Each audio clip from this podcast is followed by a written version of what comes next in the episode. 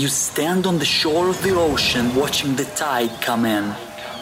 You sense the call of the sea beckoning to take you further. You step forward little by little, not knowing what to expect, but expecting more. You keep going as the ocean calls, calls you to enter in to deeper waters.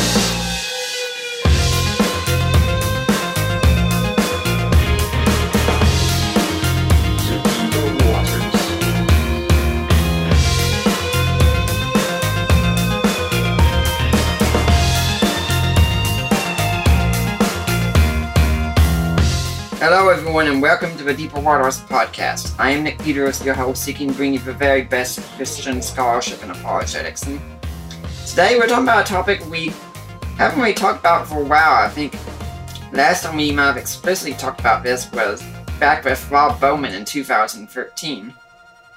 But it's one we should talk about more often. I mean, we have had shows on Christology and such, but view on the topic of the Trinity. And that's what we're talking about today. We're talking about how important the Trinity is, what difference it makes. I mean, that, that could include an apologetic defense of it, but also just how we live the Trinity. And to do that, I've brought on M. James Sawyer, author of a book, Resurrecting the Trinity. He got his BA from Biola in 1973. He got a THM from Dallas Theological Seminary in, in New Testament in 78, and he went on to get a PhD from there in uh, 87 historical theology. He has published numerous books and articles and contributed to them as well, and is the author of a book, Resurrecting the Trinity. So, uh, Dr. Sawyer, welcome to the Deeper Waters podcast. Nick, thanks for inviting me to be on. Now, if my audience doesn't know who you are, can you tell us a little bit about how you got to be doing what you're doing?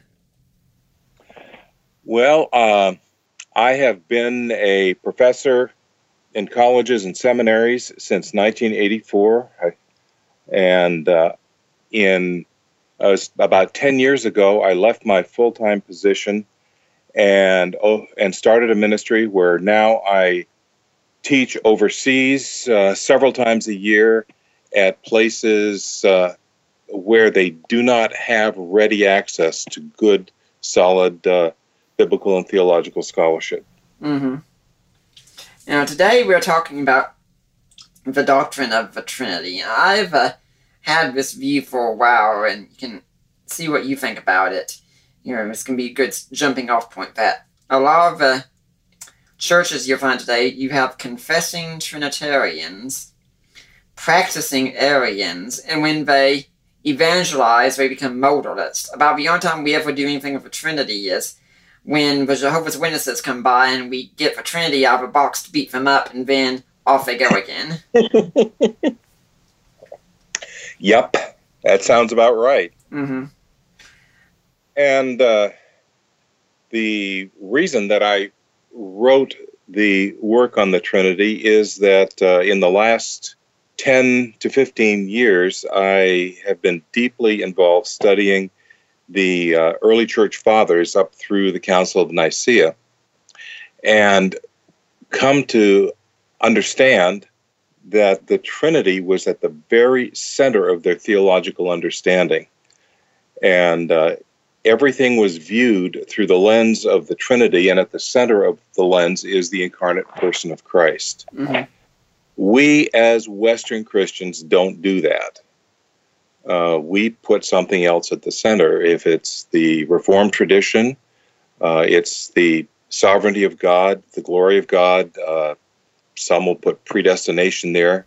Justification by faith. justification by faith very definitely uh, and that that particularly uh, is characteristic of the lutheran center Mhm. and then the wesleyan or rather the arminians uh, as christians are emphasizing human freedom and the uh, uh, wesleyan arminians uh, emphasize uh, sanctification or holiness and all of those systems uh, arose out of reaction to what was being experienced by the church at that time. hmm Whereas the ancient church took almost three centuries to work out a doctrine of the Trinity. And not, not saying that they did not start out believing in the Trinity, they did, but they didn't have a way to explain it. And that is what led to the early councils of the church.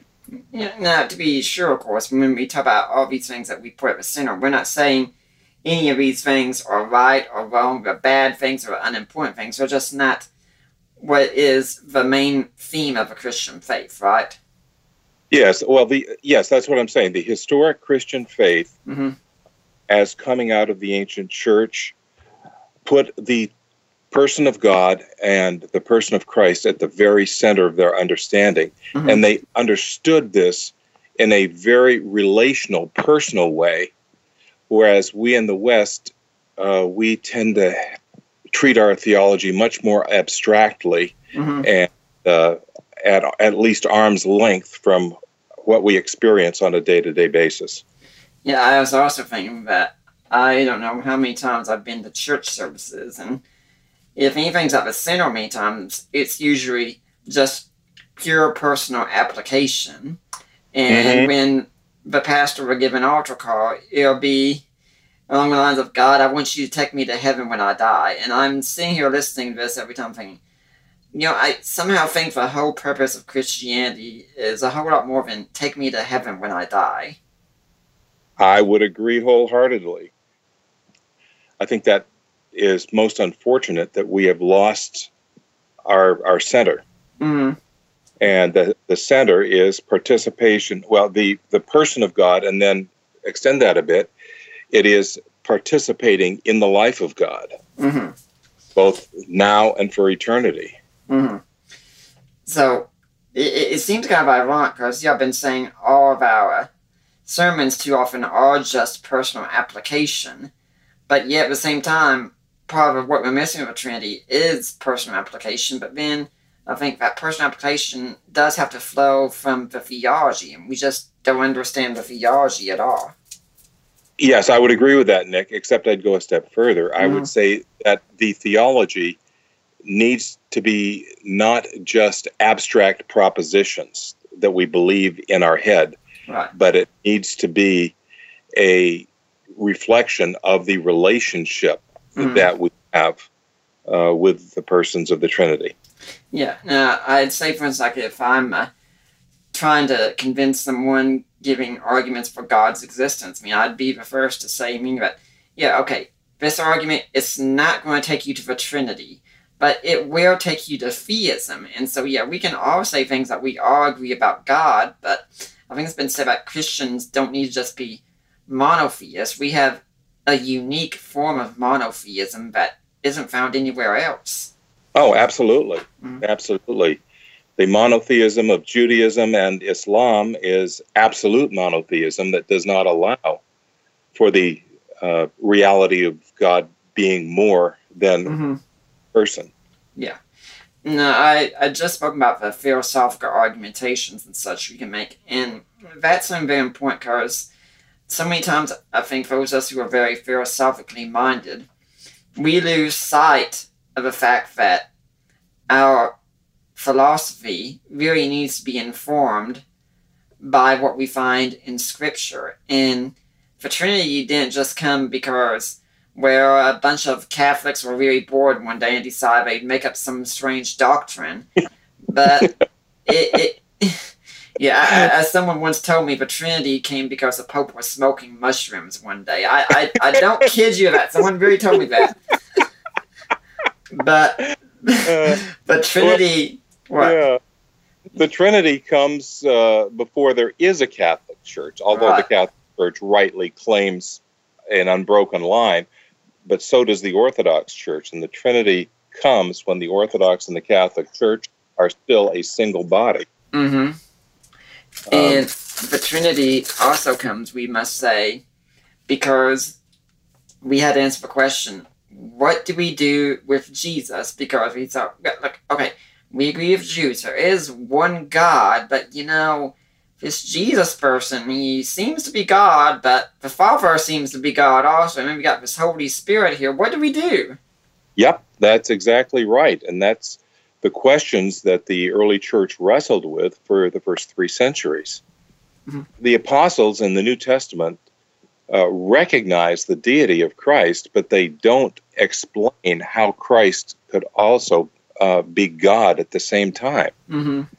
And these first three centuries, that uh, several uh, different uh, understandings of how God and Christ are related that are put forth, they kind of run up the flagpole and then shot down because the church recognizes there's an inherent weakness in whatever is being uh, proposed. And it is not until we get to the Council of Nicaea that uh, we get our full orbed understanding of the Trinity as being uh, three persons in one essence. And the term that is embodied in the Nicene and Nicene Constantinopolitan Creed is homoousios, that the Son and Spirit are of the same essence or the same being.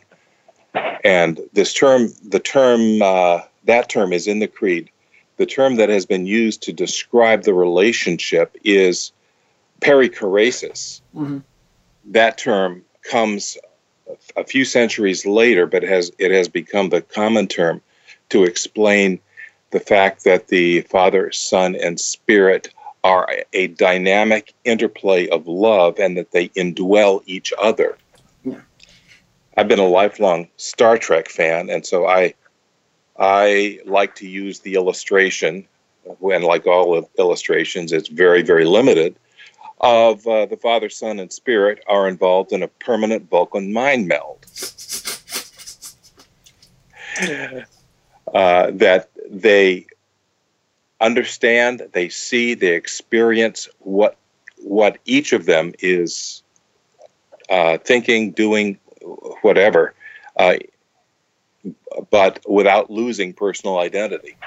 I, I, I actually never to the Star Trek craze, although I have seen many of the recent movies. My wife's trying to get into the series. I, I'm thinking I'm going to have a lot of fun with some of my friends who are Trekkies now. well, you have to go back and start with the original series back in the 60s and then watch all through the the original and the second series. That's what she's doing. She uh, she got into it because one of her favorite voice actors is in the series uh, Star Trek Continues, and she just really enjoyed that. Oh, great. Now, I, I like what you were saying also about the heresies that came up. I've been listening to my friend Kurt Jaros on his podcast, Veracity Hill. He's been doing a lot of PhD research into the Eastern Fathers and such. And he, he did say something I think is very correct about people who formed these early heresies. That a lot of them weren't like these evil, wicked masterminds who were trying to lead the church to destruction and things of that sort. They were people are trying to just understand what was going on, and they didn't realize the full implications of what they were saying. Exactly. Mhm. Exactly. Uh, I mean, early on, and uh, well, they, and also you have to understand the philosophical background too. Mm-hmm. You're in you're in a world that is in a philosophical background of Platonism, and then a little bit later on Neoplatonism, Mm-hmm. and becomes the the lens through which the uh, generations view reality, and it is not till the Council of Nicaea that the the church breaks out of that lens in their explanation of how we are to understand the Trinity. Mm-hmm. Now, I think we should cover at least a couple of the heresies here. And one of the first ones is one we call modalism. Yes. And I alluded to this one here when I said that Christians are confessing Trinitarians, practicing Arians, and proselytizing modalists because so often they give an analogy of a Trinity, and man will say, Well, I'm a husband, and I'm a father, and I'm a son. That's the way the Trinity is. And, Mhm. and I think, Congratulations, you've introduced someone to a heresy. yeah, and that was yeah, modalism or Sabellianism was one of the very very uh, prominent heresies uh, in the generation before the Council of Nicaea. Mm-hmm. By the time of Nicaea, modalism had been rejected, uh, but uh, it saw that the Old Testament God was Father. In the Gospels, uh, God revealed Himself as Son, and in uh, beginning with Pentecost, he has revealed himself as Spirit, but he is uh, simply one undifferentiated unity. And, you know, it's like I am a husband, father, uh, a son, and father. Mm-hmm. Okay, so we have one person who's just switching modes, which is yeah, switching roles. Yeah. Let's, okay. Uh, Doctor Sawyer, why is that such a big deal? I mean, what do we really lose if that's the case? If that is the case, we do not. We have no assurance of our knowledge that we know God as He is in Himself. Okay, could you explain that? Yes, because God is putting on three masks, if you will. Mm-hmm. He is stepping into the uh, kind of like the role of an actor. In the Old Testament, he's acting as God, uh, as the Father, God. In the uh, Gospels, he becomes incarnate and takes on the role of the Son. And after the um, and beginning at Pentecost, uh, he takes on the role of the Spirit. But we have no uh, assurance that we know who God is behind those three masks. Mm-hmm. We could get back to again the God of the philosophers, but that will only get you so far. Yeah, and it it the God of the philosophers is also impersonal. Mm-hmm. Now, we can also, I think, see if there are some scriptural problems with this. I'm thinking immediately, for instance, one of my favorite ones to use near this is in John 8 when Jesus says, I am one witness, my Father is another, which only makes sense if you have two different persons. I mean, something Mhm. just as simple as John 1 1 in the beginning was the Word, and the Word was with God, and the Word was God. Yes, and so you very clearly in John one have two entities, Mhm. And you get down to John one eighteen, the only begotten Son or the only begotten God, depending on what uh, what the um, translation is there of the textual problem in one eighteen. Mm-hmm. that who is in the bosom of the Father, he has, and the word that is in Greek is ex- exegeo, uh, the word for which we get exegesis. And it is legitimate, I believe, to translate that. He has fully explained who the Father is. Right. Yeah, we could go to John. We could go to John 14 as well. You know, where you may remember that uh, Philip says, "Lord, show us the Father," Mm-hmm. and uh, he says basically, "If you have seen me, you have seen the Father." Mm-hmm. He didn't say, "I am the Father," Mm-hmm. and then through that whole uh, John 14 through 17, you know, we have a lot of uh, Jesus saying a lot of things about the Father and about the Father being in Him and Him being in the Father and we being we being in Jesus, etc. Mm-hmm. And of course, that John, if Jesus is the Father, the great high priestly prayer of John, uh, of Jesus in John 17, makes no sense. Mm-hmm. Is he praying to himself? Yeah, which is something a lot of atheists actually do say about the Trinity. which, uh, if someone's wanting a little bit more of a scripture of a Trinity, I did remember that. I did misspeak earlier. We had on the show uh, this year earlier, February 25th, Matthew Bates came on about his book on the birth of the Trinity. So that's another resource y'all can go to for more information. Uh, when you, you mentioned John 14, I was thinking John 14 is a pretty good segue, I think, also into the other great heresy that came up of Arianism, which said the Son was not fully God, and he could be divine, but he's not fully God. And they did go to John 14. He said, John 14, 28, the Father is greater than I. Yes, at that point, we get into the distinction between what we would call uh, economic Trinitarianism and ontological Trinitarianism. Okay? Uh, they are two aspects. They're not two different types of Trinitarianism, but they uh, those two concepts reflect uh, two different aspects of how we view the Trinity. Mm-hmm. That uh, ontological Trinitarianism, or the ontological Trinity, let's let's not because I think saying Trinitarianism is uh, says more than what the term implies.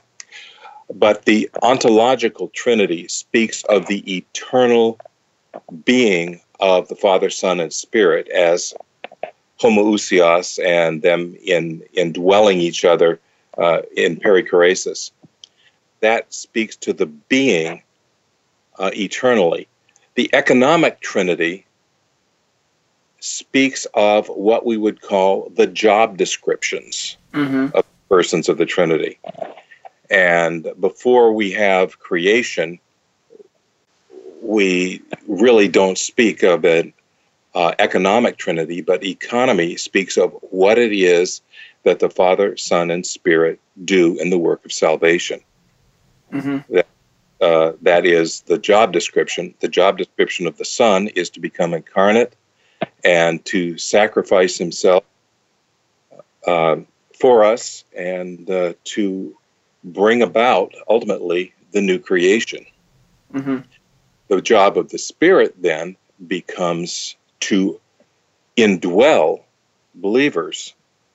And the job of, of the Father, he is the, shall we say, manager Mm-hmm. uh, who uh, participates because what the, what one person of the Trinity does, all are involved in. Mm-hmm. I like to use the uh, illustration that whatever God does, all of God does, but uh, that uh, in everything that God does, one of the persons of the Trinity is, if you will, the point man, Mm-hmm. and the other two are there, but they're in the background. Mm-hmm. Now, how would this also work uh, with the passage that we talk about one being greater than the other, but then also another one, like say the Olivet Discourse, where no one knows the day will be out, not even the Son, but the Father, which would also imply the Holy Spirit doesn't know. Uh, that is generally explained by the fact of the that in the incarnation, Jesus limits himself Right. To uh, what we as human beings experience. So it's not that he does not have the ability to look forward, but that he has voluntarily limited himself to live out his life as a human being under the same limitations that you and I live. Right. But what, how would the Holy Spirit fit into that? Good question. Uh, that and that's a question I have never addressed. Actually, uh, Jesus says that no one knows the Son but the Father, Mm-hmm. uh, and no one knows the Father but the Son. And in that illustration or in that uh, verse, uh, Jesus is talking about the Father and Son. He doesn't talk about the Spirit. The Spirit uh, is in the background, and in fact, the uh, the early church referred to the Spirit as the modesty of God. Mhm. That that uh, he does not put himself forward. With reference to whether the Spirit knew the time and the hour, you know, I will plead ignorance on that. But uh, the idea of subordinationism, that the Son is uh, less than the Father, is often tagged to that that verse. Mm-hmm. Um, there is no hint that the Spirit, uh, that his knowledge is limited, but but there's also no uh, no statement that his uh, knowledge is unlimited. Um, but my understanding is that it is the self limitation of the Son in his role as the true human being that that's where that self limitation takes place. Mm-hmm. Uh, the spirit is not spoken of with reference to that. Maybe that can be like a blog post or something later on sometime. well, let, us uh, consider the, the Jehovah's Witnesses who come by. I mean, they're the ones today who are most Arian in their thinking and such. They're fully Arian in their thinking. Yeah, yeah. And so, you know, maybe it's just kind of like an interdenominational difference. I mean, does it really make a big deal to their salvation or anything if they don't hold to the Christology and the Trinitarianism that we do? They certainly cannot be consistent Christians and not hold to the Trinity. Uh, I've never had close, uh, close up, uh, inside and personal look at Jehovah's Witnesses. I've just focused on their their Arian doctrine on the Trinity. Mm-hmm. But uh, from students that I have had, they appear to be very, very much works oriented. That they're trying to earn their salvation, mm-hmm. and uh, their salvation is not based in uh, the self sacrifice of God Himself to save them. Mm-hmm. Uh, and that I find problematic. Uh, I mean, God is good, God is gracious, but uh, it is it is through Jesus as the as the Son that we come to Him, and if we do not understand Him to be one with the Father, you know, I think that that, that well, I think that that is problematic. Let me um, move back to the early church here. Yeah, before you do that, real quick, I would like to let people know that if you are interested in Jehovah's Witnesses, I did have Cynthia Hampton on my show on May 2nd, 2015. She is an ex Jehovah's Witness, so if you want some more on that, you can go out. Now, what, what were you going to go to? Well, back uh, back in the fourth century, in the time of the Council of Nicaea in Constantinople, uh, it was observed that Arianism, if you work it out, uh, it ultimately would reduce Christianity to morality mm-hmm. rather to be a work of uh, a divine work of salvation. Mm-hmm. That that's the the presuppositions that Arianism uh, holds is that uh, that of course the uh, the logos, the pre-incarnate Christ, is not uh, an eternal part of the Godhead. In fact, there is no Godhead. There is just God the Father. But uh, the Logos is created by the Father to, in turn, create everything else.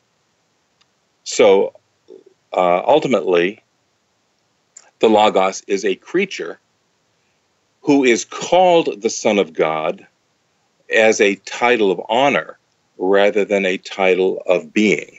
Mm-hmm. He is he is a created being, not uh, not an eternal being. And he is greater than creation because he created us, but he has nothing proper to do with deity. Mm-hmm.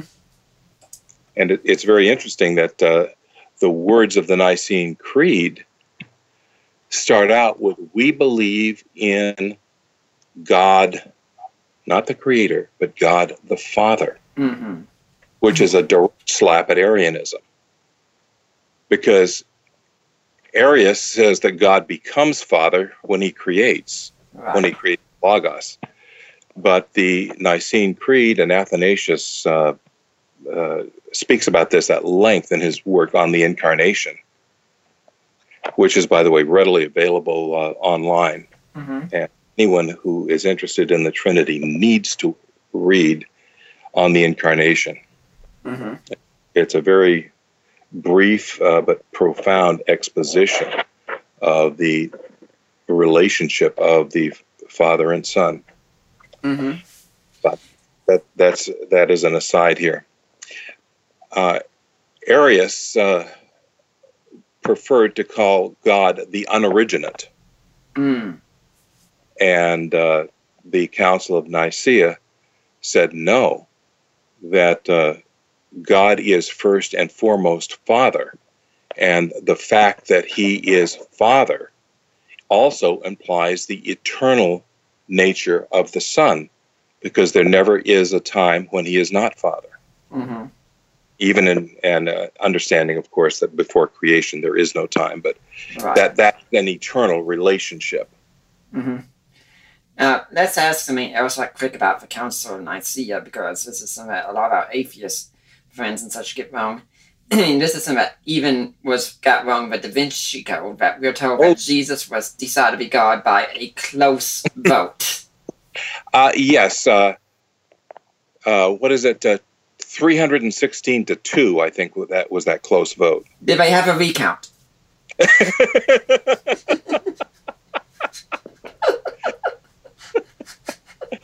Probably not. Uh, the everything that the Da Vinci Code says about uh, about the early church and uh, the place of Christ and uh, what happened at the Council of Nicaea is patently false. Mm-hmm. It's not just mistaken; it is patently false. Mm-hmm. Uh, the we can show that the early church worshipped Jesus as God from the very first generation of uh, Christians. And the early church was much spent much much more time defending the reality of Christ's humanity than it did uh, defending Christ's deity, Mm-hmm. because the uh, the early heresies in the first and second and third centuries uh, were um, Docetism and Gnosticism, which denied that they uh, denied Christ's humanity. They said that he was uh, kind of like, to use a contemporary illustration, like a hologram. You could look and see and uh, even hear him, but if you reached your hand out, your hand would kind of pass through him like a hologram. It would a hologram. I think And- I've heard, for instance, that if you were wa- walking, if Peter and Jesus were walking on the beach together, there was only one set of footprints there. Yep, that's right. That's in one of the Gnostic Gospels. It escapes me at the moment which one. But yes, that's exactly right. And in fact, this is what the Apostle John is uh, going after in John in First John one. Mm-hmm. That which we have seen with our eyes, which our hands have handled, we have heard, which our hands have handled concerning the word of life. Mm-hmm. You know, there was already during the lifetime of the Apostle John a denial of Jesus' true humanity. Mm-hmm. We see John fighting back, and he he calls a denial of Christ's humanity antichrist. Mm-hmm. No, I, I, there are so many people who I know get caught up in the whole debate on eschatology and such going about who is the Antichrist, who is the Antichrist, and I would say people are just read what the text says. Anyone who denies Jesus came in the flesh, that's your Mhm. Antichrist right there. He tells you. Yep. Yeah, the scripture doesn't use antichrist in the sense that we use it. No. I also like what you said about how they spent more time trying to defend the humanity of Christ and the deity of Christ because for them it was kind of unthinkable that a good and holy God would take part in an evil material creation. And Craig Evans has even said he's concerned that the great danger of our churches today isn't that we deny the de- deity of Christ, but we implicitly deny the humanity of Christ many times. Uh, he may well be right there Mhm. Because we think of Jesus' humanity as somehow different from ours, Yeah. and that he did not experience the same the same things that we experience, and that that is not the historic faith of the church. hmm I remember having a professor one time, one of my philosophy professors said, if you had a to choose on a basketball game one on one between Jesus and Michael Jordan in his prime, who would you bet on? He said, you better bet on Michael Jordan. Yeah, he's absolutely right. Mhm. Because Jesus lived his life under the same limitations that we do. hmm And uh, he didn't cheat and call and use his deity for anything. hmm Uh, I also was saying when you talk about how that your church decided if you play Arianism to its logical conclusion, you just get moralism. And as soon as you're saying, wow, it's a good thing we don't have that problem in our church today.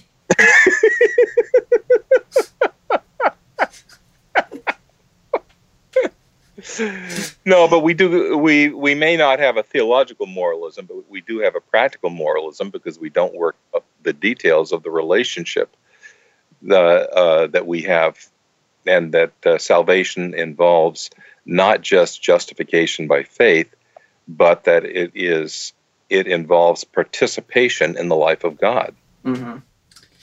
Uh, I think too often we do have just that more. I think it, it's been called, and I think this is a segue into the next section, about the false views of God that we have, just period. And to extent, of course, we all have false views of God. None of us have together, but one of them is just the, the moralizing God, as it were. And that's what we got today as a sort of, it's been called moral therapeutic deism, that God's there to make sure you're a good person. He gives you a little comfort when you're in pain. But other than that, he's not very active with the world. Yeah, I think that was uh, Christian Smith's uh, was the one that uh, coined that. I think so. Coined that term. Mm. But yeah, moral therapeutic deism uh, has infected not only the general culture and its uh, view of God, but we find it in the church all over the place. Mm-hmm. And could you uh, explain how you think we see it in the church? Well, uh, you know, we look at uh, a Christian lifestyle uh, basically as through the lens of morality. Mm-hmm. We look for healing through our through our therapists. Mm-hmm. And when I say that, I'm not saying that therapists cannot help us, but uh, we fail to see our relationship with uh, God through the indwelling Christ as the bottom line answer to the issues that we face. Uh, to all these other sources uh, for healing, as opposed to the one who is the great physician. Mm-hmm. And then, of course, we also have people. I liked how you took a shot at some of these people. People who treat God as if He's a big genie just meant to grant their wishes, and, and talking about specifically people like Kenneth Copeland and these Word of yes. Faith teachers. Mm-hmm. mm-hmm. Yeah, and I just got back uh, last Sunday spending uh, a week in Ghana teaching a course in church history, mm-hmm. and uh, the my students who are pastors uh, in a they're in seven or eight different countries. They were all complaining about you know the uh, the radical uh, radical word faith uh, name it and claim it Pentecostalism that has just taken such deep roots mm-hmm. the African church. Mm-hmm. And we we've got several Christians today who they would say word of faith movement is indeed wrong and dangerous, and they won't go as far as them. But I think too many of them also do have an idea of a God who everything that happens in their life it's it's all about me. It's God is trying to tell me something. There is some sign in what's going on that everything apparently God does is all about them. Mm-hmm. Yeah. So in a sense that by putting oneself radically at the center, they're treating uh, themselves as gods. Mm-hmm. Now, let's also talk about another false view of God, and one that's very prominent today, and that would be the one that's often found in Islam, for mm-hmm. instance, where you have a God, Allah, in Islam. He is indeed sovereign, he's mm-hmm. a judge, but you wouldn't really say he's loving. He gives you a list of rules to follow. And the reward for being a good Muslim isn't really intimacy with Allah or anything like that. It's more, hey, here's a bunch of versions, have fun. hmm Well, that's that is of course if you know you die as a martyr. That right. Um, Islam over the past uh, over the past century has gotten a lot more radical than it had been for a number of centuries. But mm-hmm. Islam has always been spread by conquest. Right. Um, and in fact, when Islam first spread uh, in the uh, uh, sixth and seventh centuries, the uh, the pagans, it was convert or die.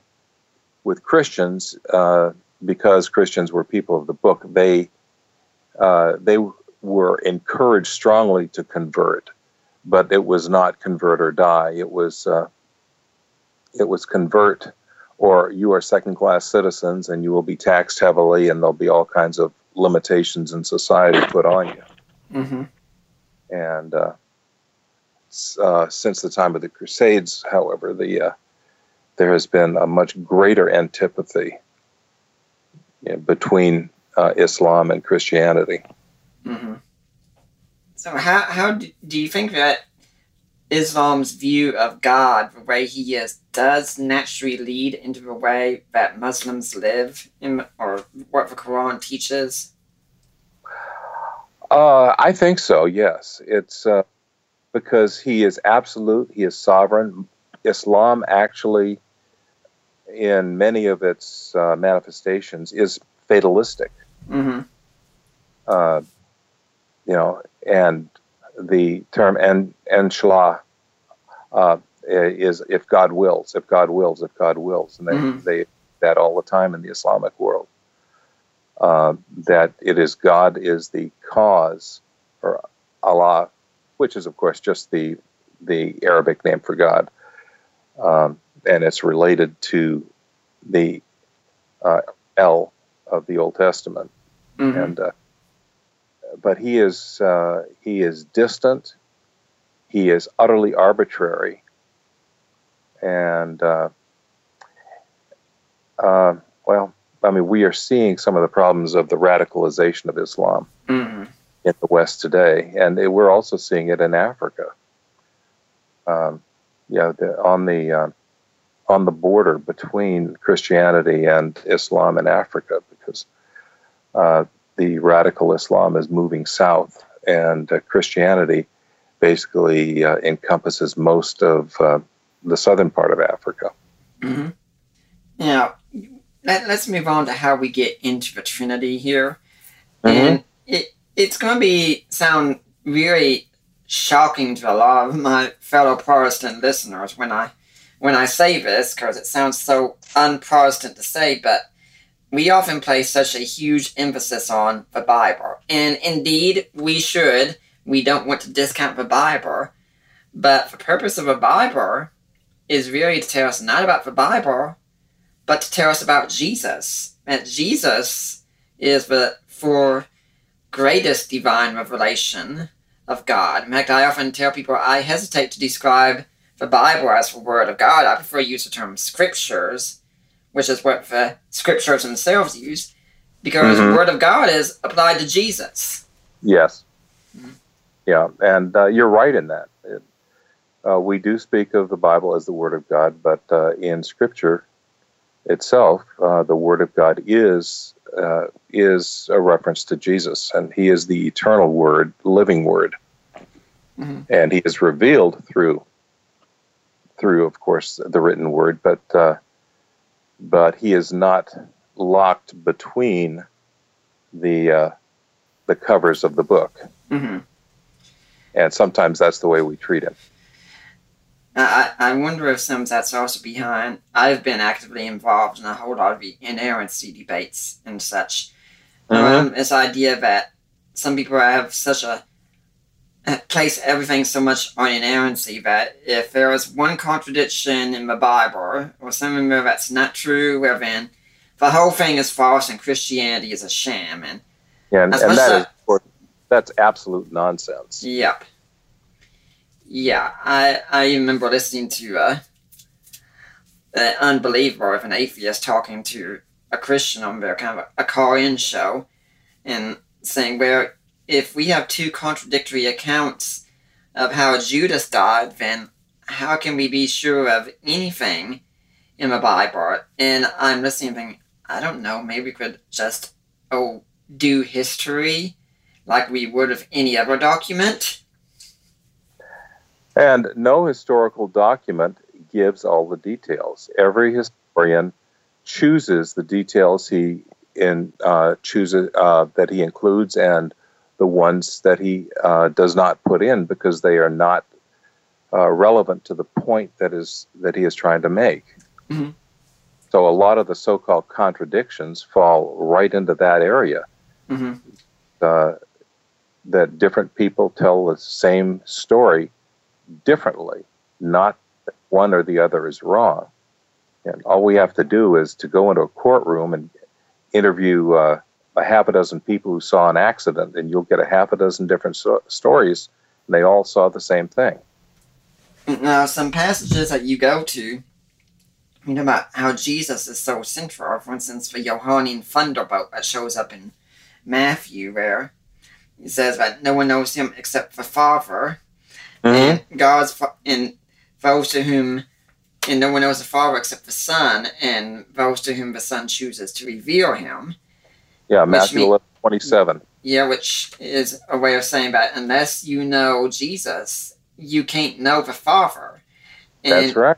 And then talking to the Pharisees in John 5, the people who pretty much had PhDs in the Old Testament in his day, and saying, You have the knowledge of the scriptures, that's good and wonderful, but uh, you're not properly following them because you don't know me, and since you don't know me, you don't know God. That's exactly what he says. Mm-hmm. That knowledge of the scripture, as good as it can be, or as good as it is, um, is not the goal. Mhm. The goal uh, is to go beyond to what the scripture is talking about to enter into that reality. Mm-hmm. Uh, the Princeton theologian B.B. Warfield, he died in, I believe it was 1921, at one point talks about how uh, the Bible is to be a window to allow us to see God. But we spend our time looking at the glass and looking at the you know what the what the window is made of rather than using it for the purpose it was given. Yeah, and we could never say that B.B. Warfield was someone who was light on scripture. As far as I, Now, back he's, in- he's one of the architects of our modern understanding of inerrancy. he was known as Mister Inerrancy, wasn't he? Pretty much. Uh, and uh, he was involved uh, in prosecuting Charles Augustus Briggs uh, for denying inerrancy uh, in the most famous series of heresy trials in the Presbyterian Church. And for anyone also interested, since this is an apologetics podcast, when B.B. Warfield listed things that are extremely important for a, a ministry to ministers to know, high, high up on that list, Christian apologetics. So if you're treating scripture seriously, you're treating Warfield seriously, you have to treat apologetics seriously. Yes, that's correct. And, you know, when what I just told you about, what I was just reading from your book about Jesus and how he uh, says you have to know him to know God. Such, you know, I, I believe in all that. I hold that, but somehow when I say that, and I think it could be applied to many listeners and such, there seems to be something shocking about that. You know, does that make sense? Yeah, and I think that's a comment. That is a comment about how far we have strayed from the church's historic understanding. Right. uh, that Jesus is the way to the Father. Mm-hmm. And, you know, uh, what we get, uh, well, that's so narrow. That's, you know, can God be, God can be known through the other, you know, all these other religions.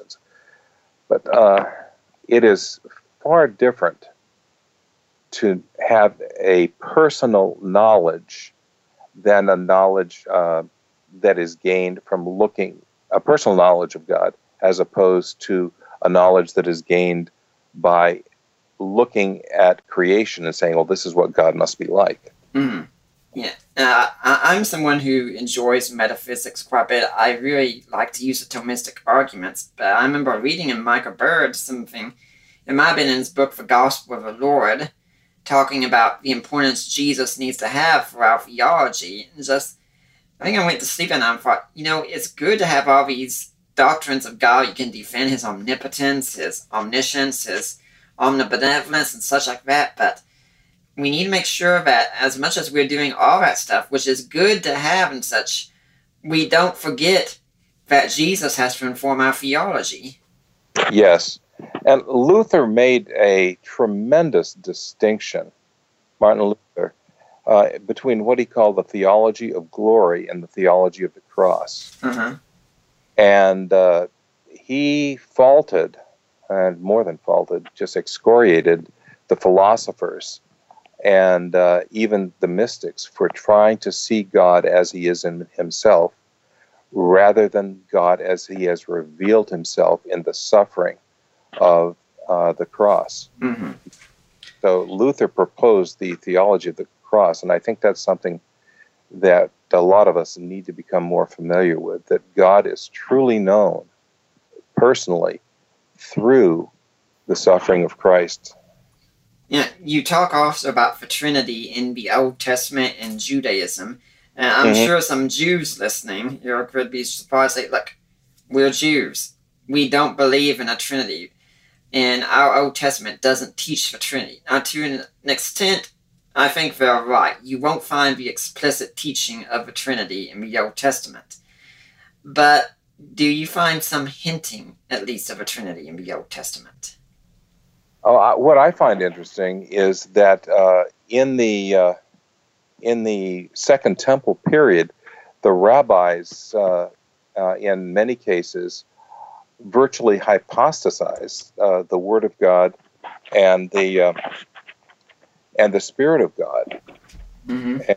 Uh, there have been books written by those who were Jews uh, that uh, show that uh, this was not it was not uncommon to talk of God and uh, the Son and the Spirit, uh, though not in not in explicitly Trinitarian terms, but of but these aspects of God in the uh, in the Second Temple period, and it's not until the rise of Christianity that Judaism, uh, I would say, retreats into absolute monotheism. Mm-hmm.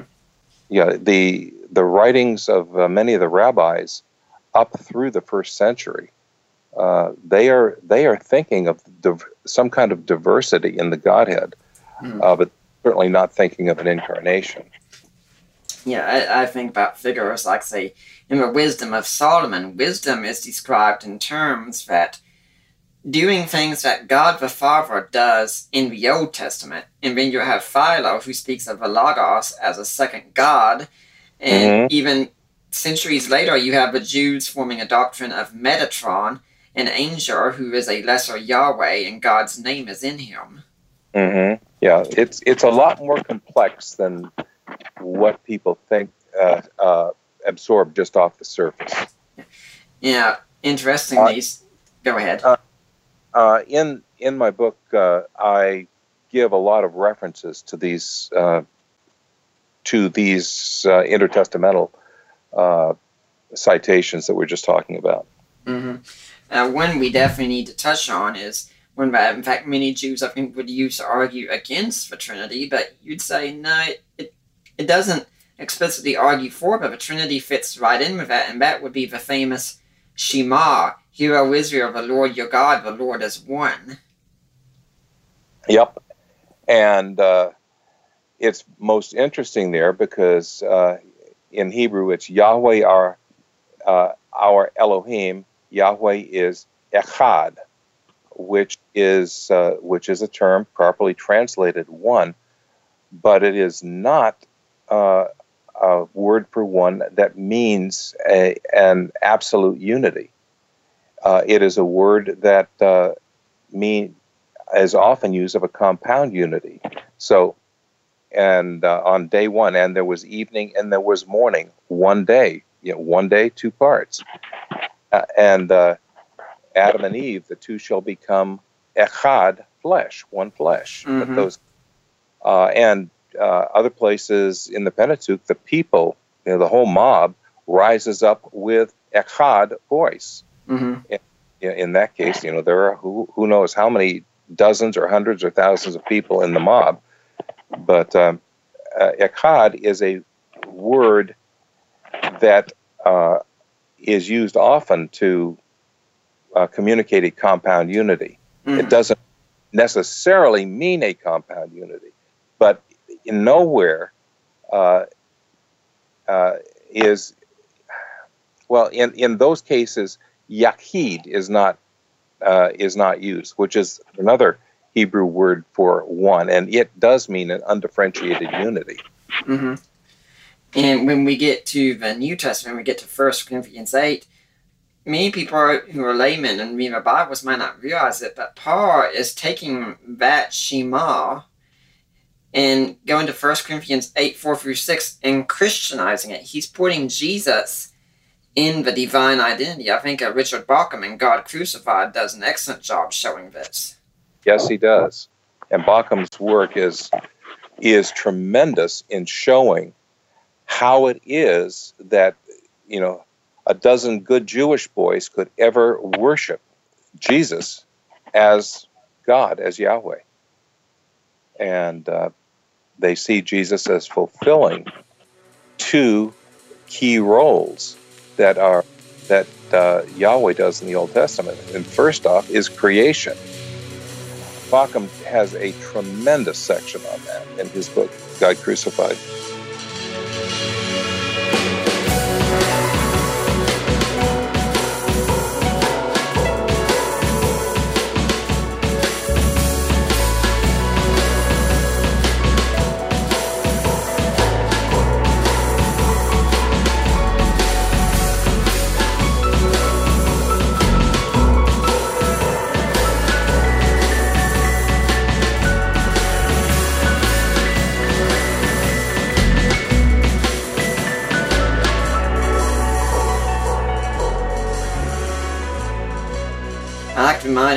You're listening to the uh, Deeper Waters podcast.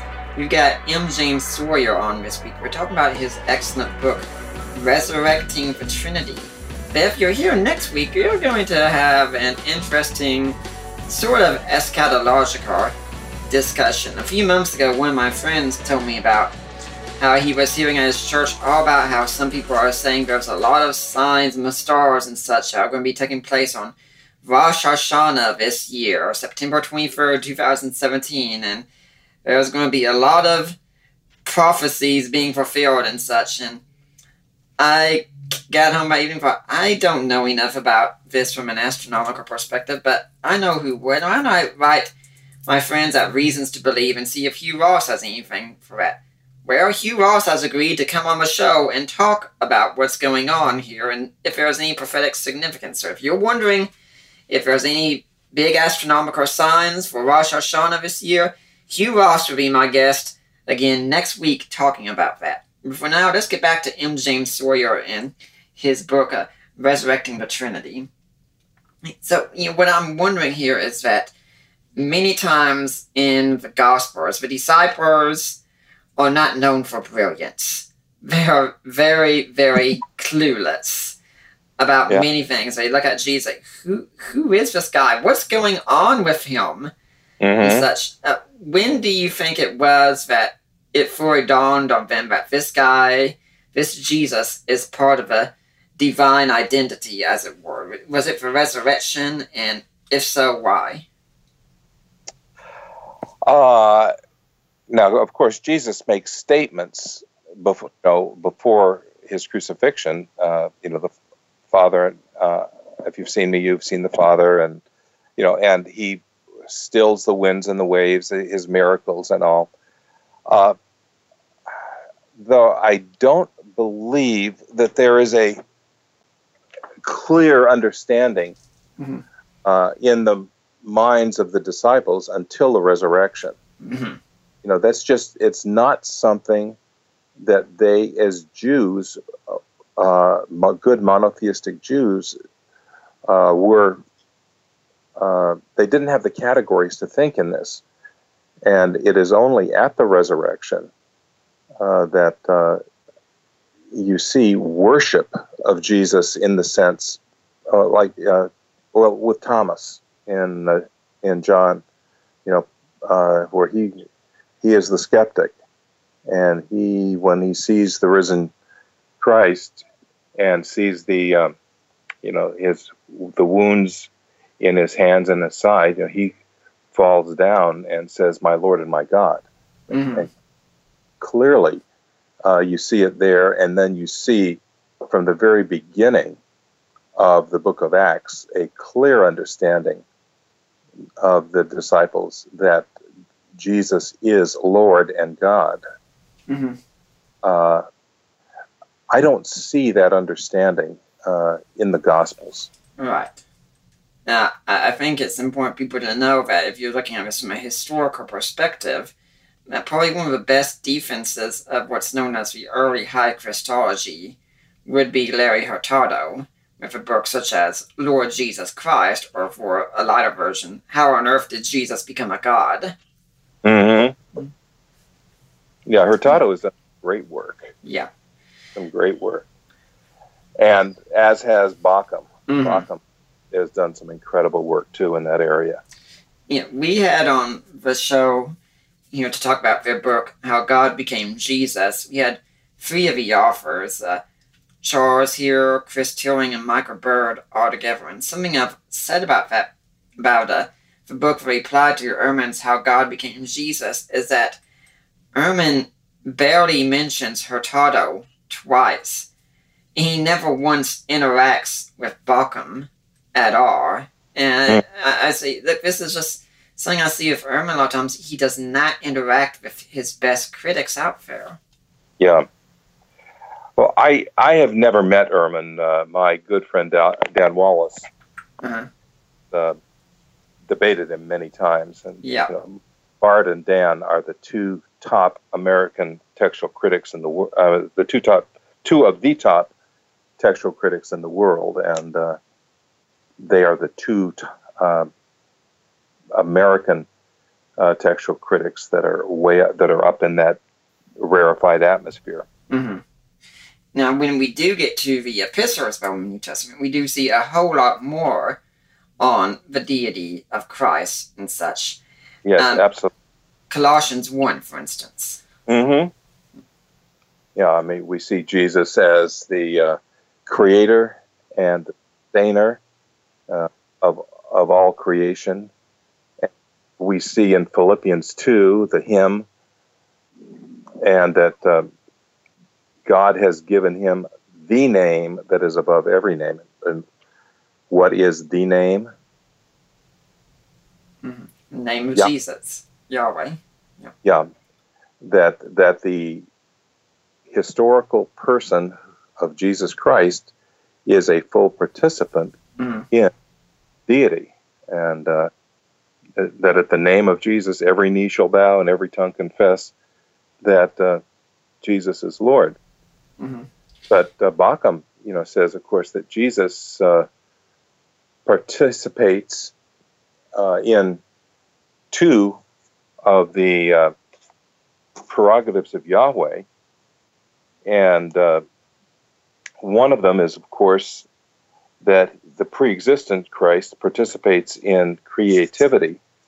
That uh, you know that he is named as the creator. hmm He participates in the unique sovereignty of Yahweh, and we see that very clearly in Ephesians 1, 20 through 23. And then, I, then again, I mentioned the, the Ephesians 2 passages as well. I find something interesting about a lot of these passages John 1, Colossians 1, Hebrews 1, and 1 Corinthians 8 that in these passages, the language is always consistent. Mm-hmm. The Father is the creator, but Jesus is the one through whom things are created. And I mean, that's a Jew putting Jesus directly in line with wisdom theology in the Old Testament. Yes, very, very definitely.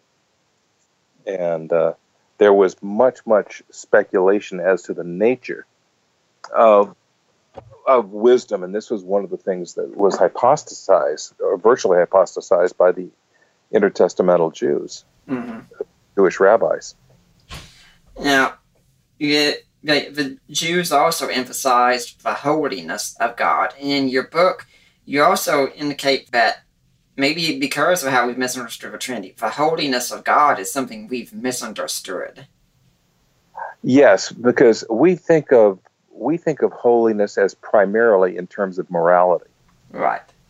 Uh, whereas in the Old Testament, the idea of holiness was uh, set apartness and transcendence. hmm Uh, I remember when I took Hebrew, uh, our Hebrew professor had done a an extensive word study on the concept of holiness in the Old Testament, and uh, he pointed out that in the Old Testament you have things like uh, pots and pans and prostitutes described as holy, and certainly there's nothing moral to do with a pot and a pan, and certainly nothing, you know, holy in the sense, in the moral sense, with reference to a prostitute. So something different's going on with uh, the Old Testament understanding of holiness. And it is basically Tertullian who uh, labored in the first several decades of uh, the third century. If I remember correctly, he died, what, in about 240? Somewhere in that vicinity. But Tertullian was a uh, converted lawyer. Uh, in fact, it was he that coined the term Trinity. Mm-hmm.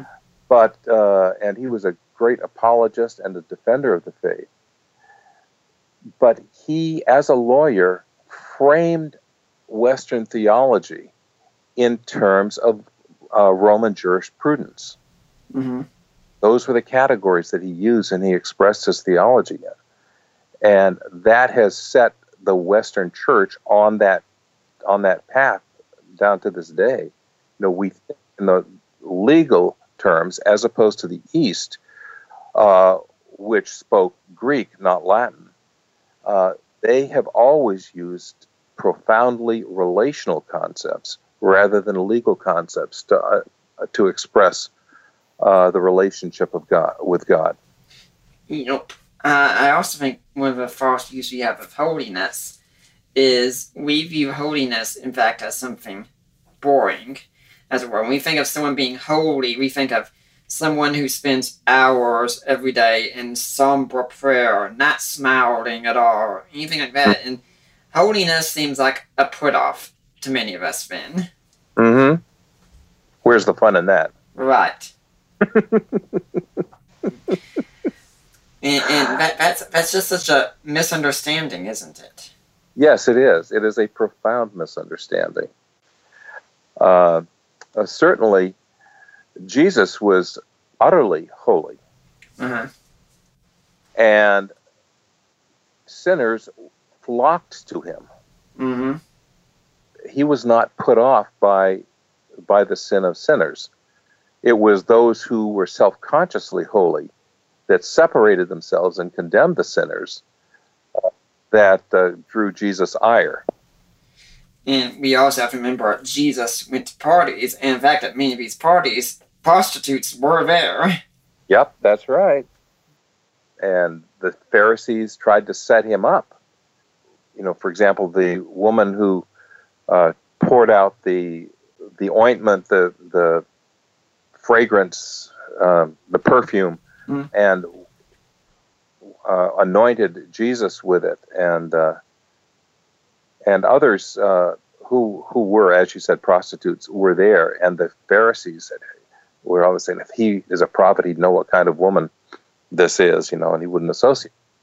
But Jesus uh, associated with the outcasts of society, and they flocked to him. It was those who had something to uh, something to protect that that, uh, that pushed him away. You think this is something also that led to the kind of Marcionite heresy because people are, would look and say, well, you know, here you see God in the Old Testament. It looks like all he's doing is smiting down anyone who disagrees with him any time. And yet when Jesus shows up, we don't see that. Mm-hmm. Um, and Marcion uh, also, I mean, he was radically anti-Jewish. Mm-hmm. And his one contribution to us is he spurred the church to define the New Testament canon. mm-hmm. Yeah, uh, another another plug before you go, like for one of the books that you helped contribute to, reinventing Jesus, has yes. a great section on that. But go on. Mm-hmm. Um, but anyway, uh, Marcion bought into uh, a lot of philosophical ideas that were that were contrary to the uh, biblical uh, portrayal of Jesus. Mm-hmm. And yet today there is still a lot of that going on because I don't know how many times I've been in debates, especially with atheists and such, about the morality of the God of the Old Testament, which we've had Paul Copan and Matthew Flannagan on the show to talk about. Uh, well, in many cases, I would uh, wonder how much of the Old Testament they've really read, and Right. you know, uh, what uh, if they understand what is uh, what is going on uh, in God with God's program, if you will, of uh, to you uh, to create what Thomas Torrance calls a womb for the incarnation. That God cannot have Israel intermarrying and uh, applying pagan concepts to himself. Uh, uh, he he is utterly separate, and uh, he lays down the law. There, he basically lays he, he creates, if you will, a uh, hmm, what's the word I want here? Um, he creates a culture for them in in the law that is to separate them from the surrounding paganism and inculcate uh, the concepts that will be needed to understand uh, what the incarnation is all about when Christ finally comes. Mm-hmm. Um, and there's there's a lot of de- debate and discussion going on in that area right now, um, and w- just looking at uh, you know exactly how are we to understand the portrayal of God in the Old Testament. But, Mm-hmm.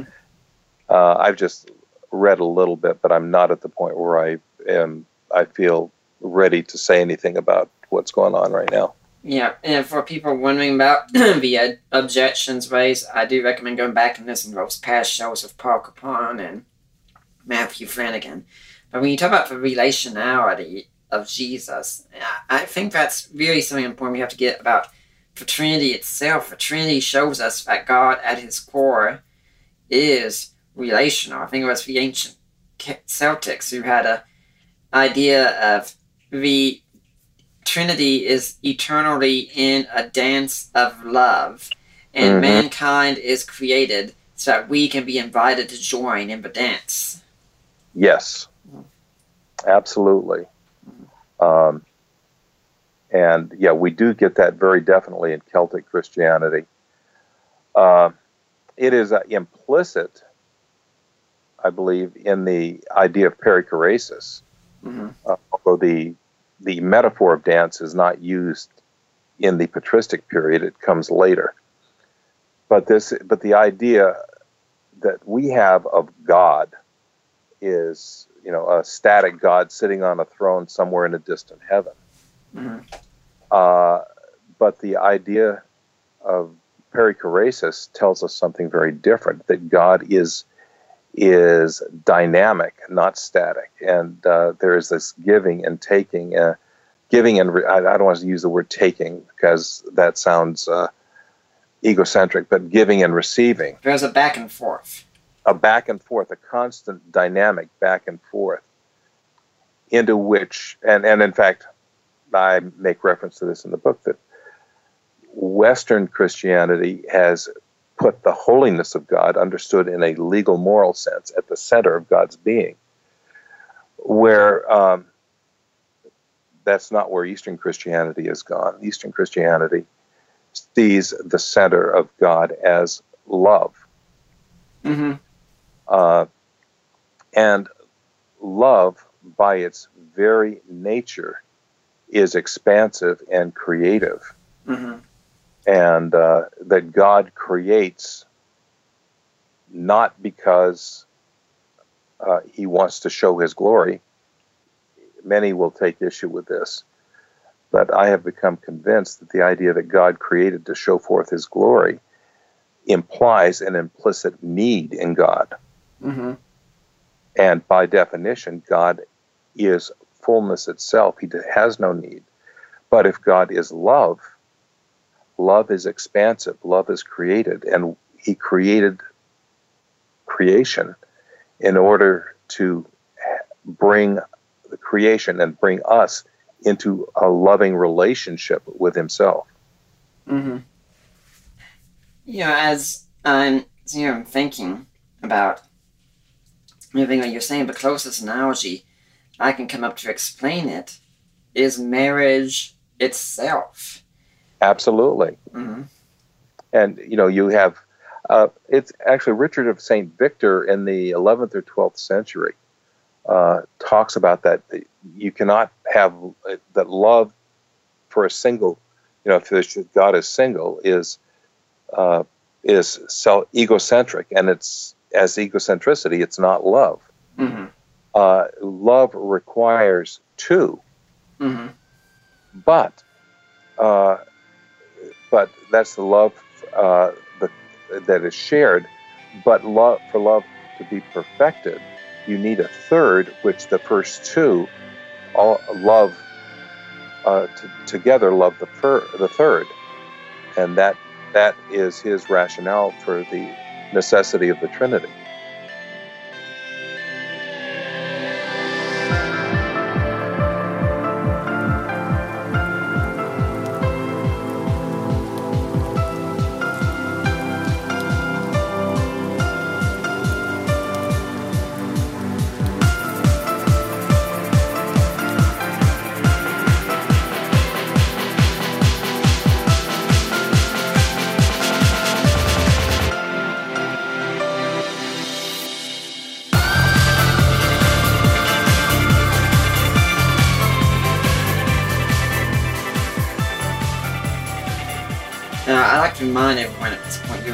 Deeper Waters podcast. I'm Nick Peters, your host, and everything I do here is supported by people like you.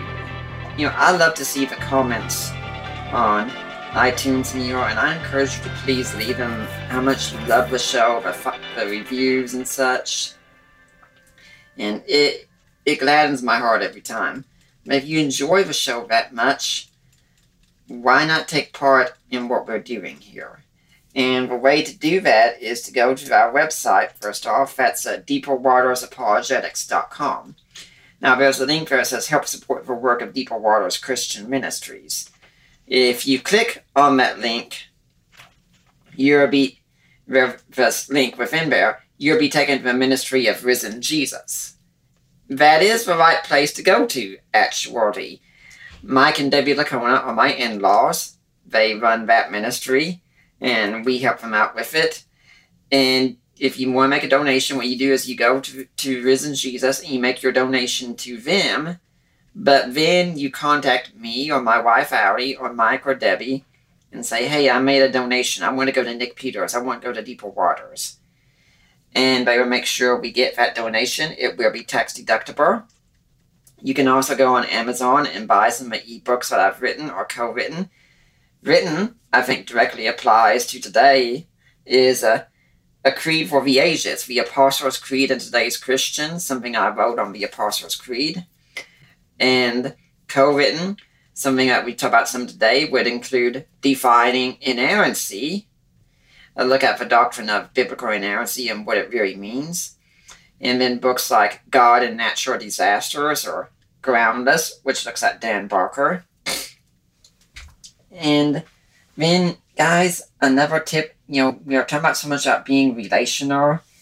If you want to be in good relationship with your wife, some of you might have found this out, but women seem to like to get jewelry many times. We have a jewelry store here, as it were. My friend Lena Klester does work through Premier Jewelers. Now you get in touch with me or her and you buy the item that you want at the jewelry store and you let us know about it. And whatever you buy at that jewelry store, 25% of it goes to deeper waters. So you get jewelry for the lady you love, and you get to donate to a ministry at the same time. And guys, the way I see it is when you go and buy jewelry, you are buying something and you get a chance to make up for that screw up that you recently did, or you get some insurance to make up for that screw up that I know you're going to make in the future with them. Now, Dr. Sawyer, do you have an organization, charity you'd like to see people donate to? Yes, uh, we are uh, Sacred Saga Ministries. Our um, website is sacredsaga.net. Mm-hmm. And uh, I'll just warn everyone I'm in the process of moving the site so, uh, to a new server. So the site is down right now. It should be up again in, in a couple of weeks or so. Mhm.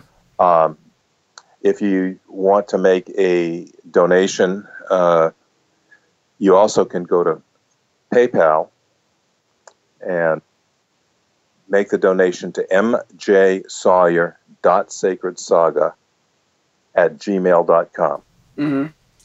And that is also it is a tax deductible donation. Mm-hmm.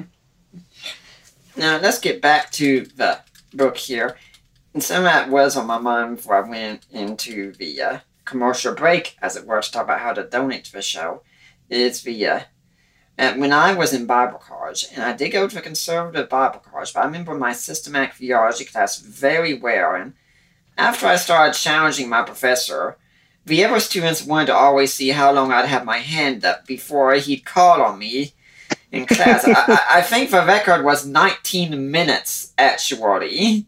Everyone else would be called on, and I'd be last. And the thing that really got me was when he started talking about creation and said, God created man because he needed someone to love. And I just said you know, if that was really true, the smartest thing all of humanity could do is collectively hold God for ransom. Yeah, that is that is the basic fallacy. I think that uh, because I mean, just look look at uh, Acts chapter seventeen. Paul says explicitly, God has no needs in Himself. Mm-hmm. He doesn't need us. And you know, I, you kind of have to say that that really botches up the whole Trinity thing. I mean, do we want to think the followers up there and say, "Boy, Jesus, it's nice to have you here, but I need to create some humans. You're just not enough for me." Ah, yes. What can we say? And, and you know, e- the eternal Trinity. You know that uh, from eternity past, God has been Father, Son, and Spirit, and all of a sudden, there's some need, so God decides to create.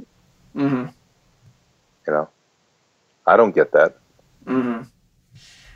Now, looking further into the self-revelation Jesus, you do have the same about how God, in essence, became one of us. Right? And Mhm. I, I think it's pretty amusing that you point to the song. I remember my family and I used to watch the show Joan of Arcadia when it was on. I was pretty curious about that, and it has that song about "What if God was one of us?"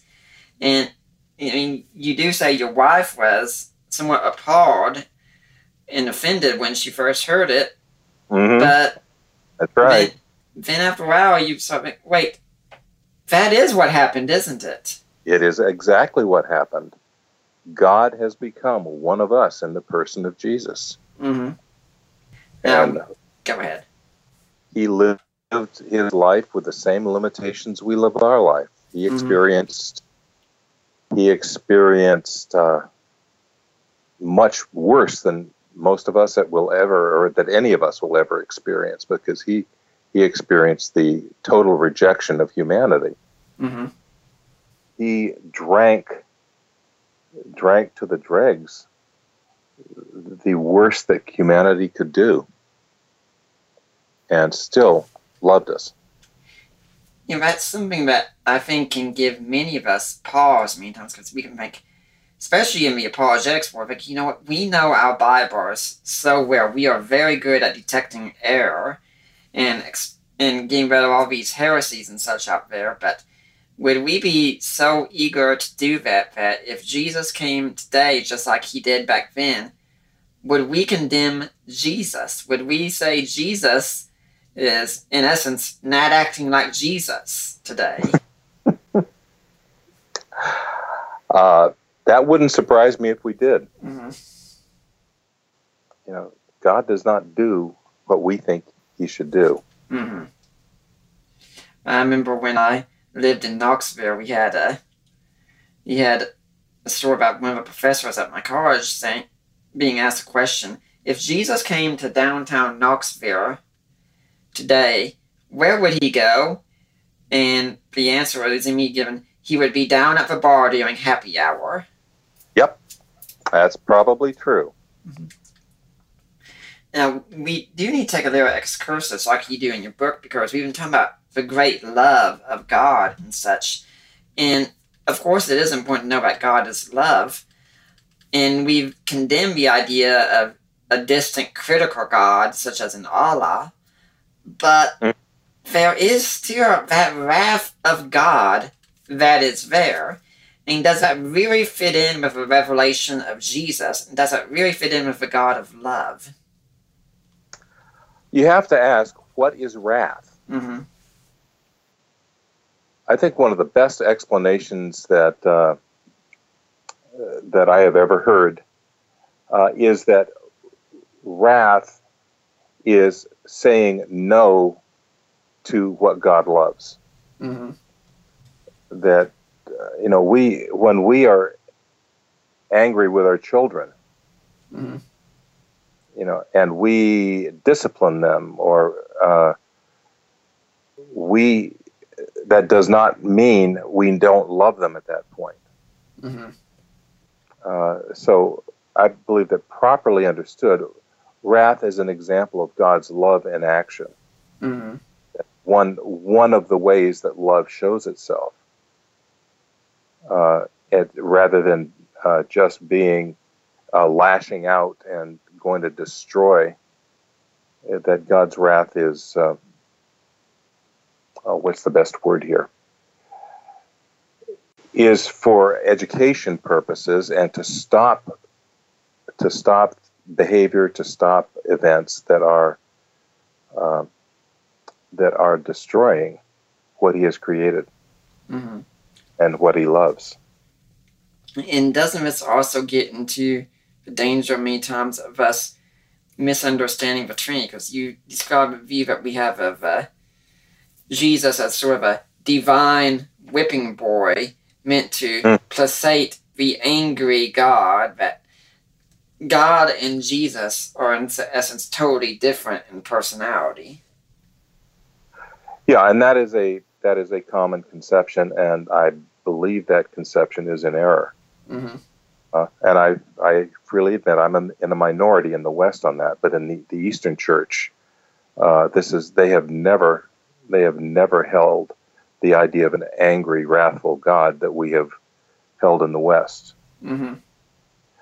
Uh, N.T. Wright tells a story about uh, being at a conference in the Vatican and sitting beside an uh, Eastern uh, archimandrite who was a, a high high official in the in the hierarchy of the Eastern Church, and uh, I believe he said they were in the Sistine Chapel, and the Sistine Chapel, if you know, is filled with these gorgeous uh, windows Mm-hmm. And each each window tells part of the biblical story. And uh, this archimandrite looked at all the windows around. He says, "I understand this. I understand this," and know, all the way around. But he comes to the last window, and it shows uh, hellfire and damnation, and uh, you know, and all of that. And he says, "But I don't understand that. That's just not a category that they even think of in the Eastern Church." Mm-hmm. uh, they because they view God's uh, God's love and God's wrath not through the uh, the lens of punishment that we do. Mm-hmm. You know, I'm thinking also that people who think, well, Jesus, he isn't like that. We had on the show uh, Rodney Reeves and the, I think it was Randy Richards, and uh, David Capes wasn't able to make it, talking about the book of, you know, a book they wrote on Jesus, Jesus Rediscovered, I think, or Rediscovering Jesus. Yeah, Rediscovering Jesus and how they went through. and What if this book was the only source we had about Jesus?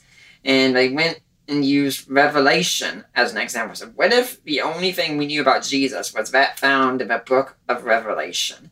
Well, if that was true, you would have a Jesus of wrath, definitely. Okay. Yeah, I was just thinking about what what that does for us is that you say where Jesus isn't like that, but Revelation shows yes, Jesus deals in judgment just as much as the Father does. Uh, yes, there certainly the images of Jesus in uh, in Revelation Mhm. deal with judgment. Yeah. But what what is the framework that we understand that in? Hmm. Is the question. Right. It's not it's not just what's on the page. It's the interpretive presuppositions that we bring to the text. Right. And a lot of our text is that, you know, this kind of stuff is stuff that a lot of our culture is very much we we think it's distant from God to judge, to do violence or anything like that. It's really we have bad theology, don't we? Uh, in some in some aspects, yes. Uh, you also talk about Jesus being the sacrificial one, and you've uh, you point to, for instance, being a big Lord of the Rings fan, Mhm. and Gandalf, as many of us know, is meant to be a figure of Jesus, and you look at the confrontation with Balrog as Mhm. an example of Gandalf being the Jesus figure. hmm Yeah, and and the same is true, uh, of course, in uh, C.S. Lewis's uh, uh, *The Lion, the Witch, and the Wardrobe* with Aslan. You know, it is a self-sacrifice to save, uh, to save those that uh, who are loved, rather than the wrath being uh, the wrath of God being poured out Mhm. to to judge those. you also talk about how the incarnation is an act of love. And one thing I'd like to stress on here is that we often think of the death of Jesus paying our redemption and such. And that's definitely true. But you look and say, what if the whole life of Jesus was meant to be looked as redemption? Because if all the death wasn't even, hey, let Herod slaughter him as a baby, and by God, there's redemption right there. But Oh, by, by the way, go ahead. By the way, uh, that is not not something I I have said. That was Right. that was John Calvin's view. Right. right. Uh, saying it, it's in your book. Yeah, it is in my book, but that's not original Yeah. to me. That was Mm. Calvin understanding, and uh, that is also an Eastern understanding as well, and goes back, if I remember correctly, to Gregory of Nazianzus. Yeah, because I mean, we do need to talk about the death and resurrection of Jesus, but many times we miss out on the life of Jesus. That we, that's why I think we spend so much time Pauline epistles in the West because they focus so much on the doctrine that we're safe and familiar with. But we come to the Gospels and we're not sure what to do. Some people, are, for instance, have said the Gospels are often treated like for chips and dip before you get to the main course in Paul. Yeah, if if we don't go directly to the main course, Right. Right. I that my seminary education was very very Pauline centric. hmm uh, we did just a brief survey of the Gospels in our uh, English Bible class, but all of our all of our exegesis uh, was basically in the Pauline material. hmm Doesn't this kind of also make us get the point that, you know, we know Jesus came to be a ransom for many. We know he came to die for our sins, but he also came to live. And he came to show us who God is and that Yep. how we are meant to live in relation to God. I mean, if you want to be Pauline, where he says, imitate me as I imitate Jesus, and you're not going to be able to do that unless you know how Jesus lived. That's right. God had to become flesh Mhm. uh, for us to know Him. Mm-hmm. Otherwise, you know, we would create uh, gods and project the idea and worship worship the God that we have created. Mm-hmm. And if we uh, were to talk about again the God of the philosophers, I, I think I'd probably agree with Aquinas who'd say that uh, if you were looking at the pagans, probably no one got closer than Aristotle did. But without God revealing himself directly, there's still even a whole lot lacking in Aristotle's view of God. Mm-hmm. Uh, yeah, but uh, Aristotle, of course, gives us the philosophical proofs, but the, the philosophical proofs do not reveal a personal God. Mm-hmm. We should definitely also talk about how in the sixth chapter of your book, it's a chapter about the Holy Spirit, which Mhm. is pretty fitting because the Holy Spirit's sometimes seen as the forgotten member of the Trinity. Yep.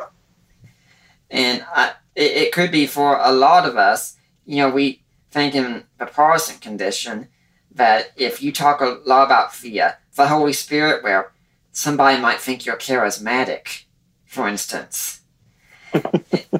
Yep. Right. And I, I think a lot of us, we don't know what to think about the Holy Spirit. I mean, we, we can go back to the language of the King James, for instance, about the Holy Ghost and such. Like, well, what is this Holy Spirit exactly? Is that a question? Yeah, I mean, how, how are we supposed to understand the Holy Spirit? Well, first off, uh, the Holy Spirit is, of course, the third member of the Trinity. Mm-hmm. And, uh, but the Holy Spirit is one who has been uh, called the shy member of the Trinity. Mm-hmm. He works in the background. He reflects. He reflects away from himself to glorify Jesus. He facilitates relationship, Mm-hmm. but it's not an impersonal spirit. It is a personal. Uh, it is a, a personal relationship, but uh, um, and as fully personal as the Father and the Son. Mm-hmm. But he, as I said, is the one that is in the background. But if we look through the epistles of Paul, the Holy Spirit is all over the place. Mm-hmm. And uh, we even see the Spirit of God spoken of many, many times throughout the Old Testament. Mm-hmm. And we see him in the Gospels as coming upon Jesus at his baptism. Mm-hmm. And uh, so, as uh, one of my theologian friends calls us, the a divine family reunion, Mm-hmm. where you uh, the the one place in the New Testament, or one event in the New Testament, where you have all three members of the Trinity coming together. You, my son with whom I am well pleased, the Spirit coming in the form of the dove, and and you know Jesus being baptized. All you know, all that goes together at once. But the Spirit, if we read John 3, the Spirit is not one who can be captured, if you will. Mm-hmm. Uh, the Spirit goes where He will, where and what, and you can't predict. But it's, at the same time, it is the Spirit that gives life. Mm-hmm. As I said, uh, the forgotten member of the Trinity, yes.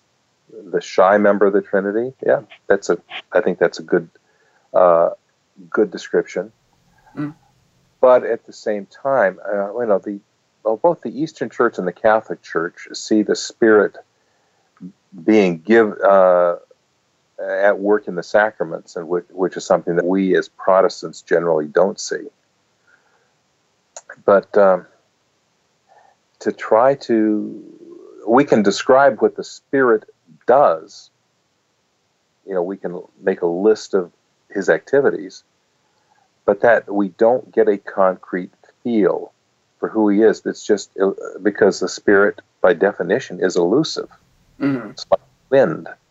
And it's very, very interesting that this Greek word for spirit is, uh, and the Hebrew words for spirit, both uh, can be translated spirit or wind. There's, there's a wildness, there's an unpredictability. You can't, uh, you can't say because the spirit uh, what we know of the Spirit can't be really reduced to a doctrine because the Spirit is thoroughly existential.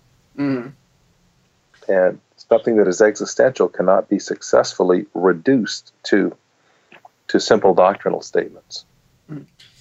So, how is it that we're supposed to view the role of the Holy Spirit in our lives today? Because I, I really think there's a whole lot of misunderstanding on this one. Because there are so many people who think that you know, if I feel anything or such, well, that's the Holy Spirit trying to tell me something and such.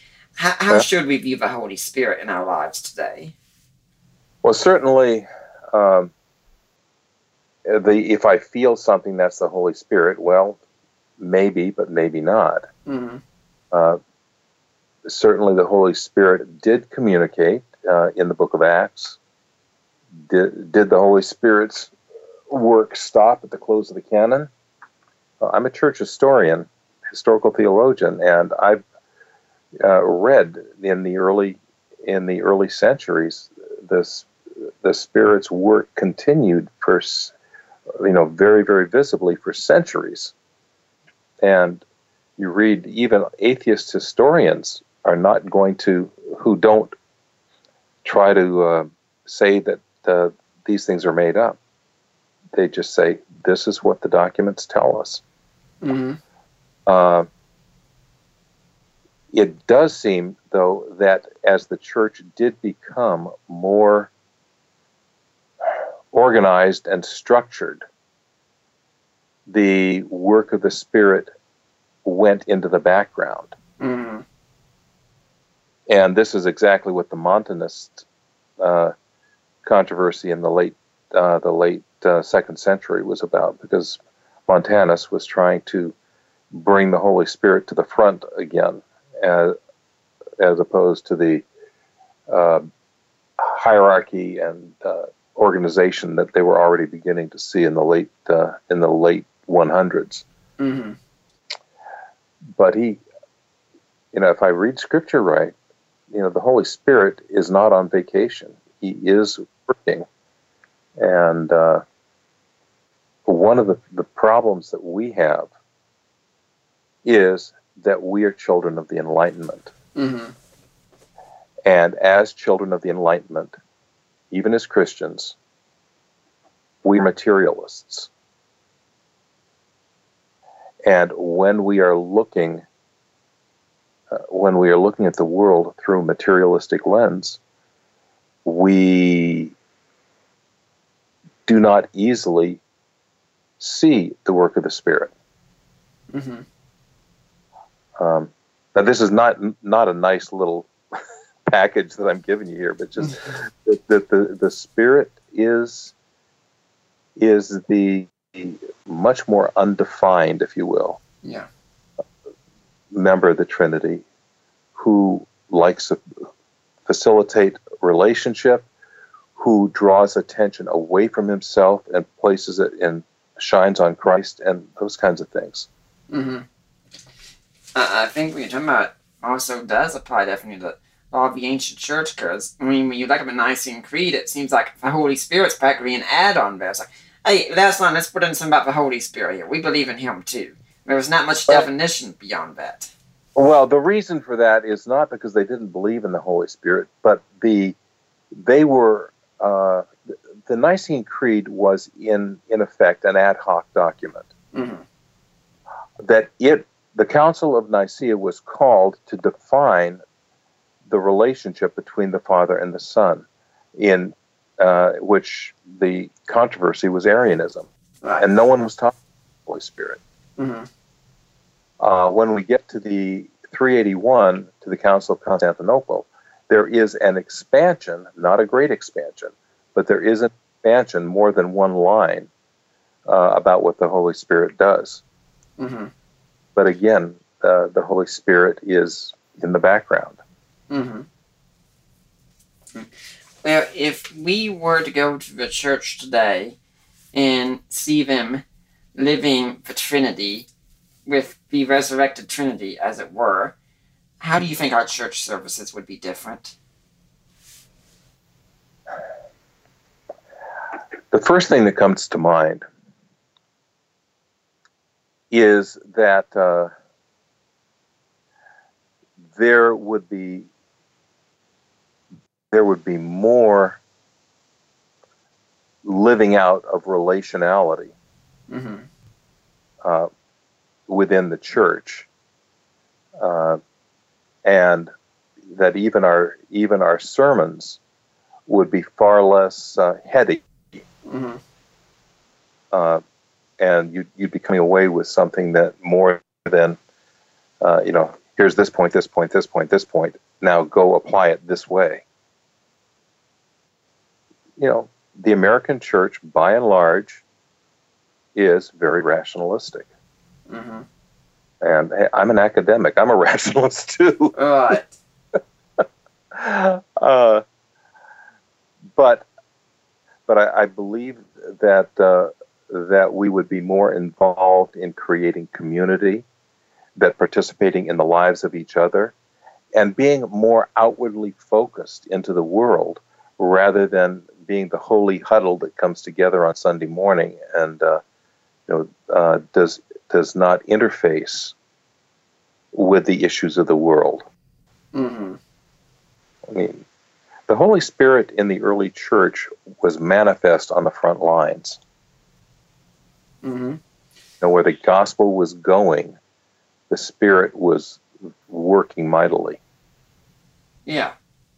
Yeah, I, I agree with that. And I think we see a lot of that going on today, for instance, with uh, Craig Keener's book Miracles, which you've interviewed on, where he's talk about that many Westerners, they go to in a church in Africa, such if they're going to pray for healing, they ask the Americans to leave.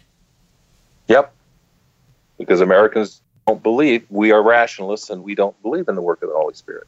Mm-hmm. And that, you know, that comes from from our own history. Mm-hmm. and that become part of our worldview. And our we give lip service to the fact that miracles happen, but we don't expect them to happen. Right. Um, and we will try to find any other explanation Mhm. uh, when a miracle does happen. That's the rationalism that most of us fall victim to. Mm-hmm. Yeah, I, I'm thinking right now, for instance, I'm sure you know about the story. My friend Nabil Qureshi, who's got the stage four cancer right now, and so many people are praying for him, and I wonder how many of us are praying and praying, but saying, yeah, but it's not going to happen. Mm-hmm. Yeah. And I think perhaps the prayer we ought to be uh, praying is, Lord, I believe, help my unbelief. Mm. Uh, that would be a good one for us to pray. Uh, because I think there's a lot more unbelief in us than there probably was in that father who was asked, asked Jesus to heal his, to heal, you know. Mm-hmm. Because, again, we come back to a distant God. Again, a God who hasn't revealed himself in Jesus as much because we think, yeah, Jesus did miracles back then in those days, and he was showing what the kingdom was like and such, but yeah, that was then, and this is now. We can't expect miracles today. Right. And uh, you're right that you do go to Africa and in some of the places where the gospel is um, moving rapidly and powerfully, and you do see miracles, and you just you can't deny them. Yeah, I, I've heard some people in China even saying, "Hey, the Book of Acts is taking place right here." Mm-hmm. Well, uh, so we are, we are near the time of the end of this debate, folks. We do need of this interview. I'm sorry, it's an interview. So we need to start wrapping things up. And your book it, it is Resurrecting the Trinity. It's on sale right now if anyone wants to know on Amazon. The Kindle version is nine ninety nine. The paperback is ten thirty nine. It was just recently released to the public, wasn't it? Yes, it was. Uh, uh, the release date was supposed to be early July. They actually got it out in the middle of June. Mm-hmm. So You know, that, that's one of the advantages of doing a show is you do get the books in, in advance. You can go through them and be ready to talk about them when they come out. Um, do you have a blog, a website, where people can get in touch with you if they want to find out more? Uh, yes, as I said, my my website is down right now. We're in the process of moving it to a new server. It's Saga, one word, sacredsaga.net. Mm-hmm. Now, do you have uh, any final thoughts you'd like to leave today for the Deeper Waters audience? Well, uh, my I believe that if we come face to face with the reality of the Trinity, rather than just being an academic abstraction, it has the potential to revolutionize Mm-hmm. lives. Mm-hmm. So that is uh, that is my challenge. Study the Trinity. Come come face to face with who God is and how He relates to us. Mhm. It is it is truly um, uh, life changing. It's a whole lot more than beating up Jehovah's Witnesses, isn't it? Uh, yes, it is. Mm-hmm. the, the book. We're talking about a. We're not talking about a theological abstraction. We're talking about personal realities here. We're talking about God Himself. Mm-hmm. That's right. I remind everyone again, the book is Resurrecting the Trinity. It is a great book. I've gone through it, uh, just like pretty much all, nearly all of our books I'll talk about on the show. And uh, Dr. Sawyer, thank you for coming on. Hopefully, we'll see you back here again sometime. Well, I'd love to come back. Thank you very much, Nick. And like to remind everyone, next week we're going to be talking about Rosh Hashanah. Is there anything prophetic happening in the sky with Rosh Hashanah? Hugh Ross will be my guest to talk about that. For now, I'm Nick Peters, and I'm signing off.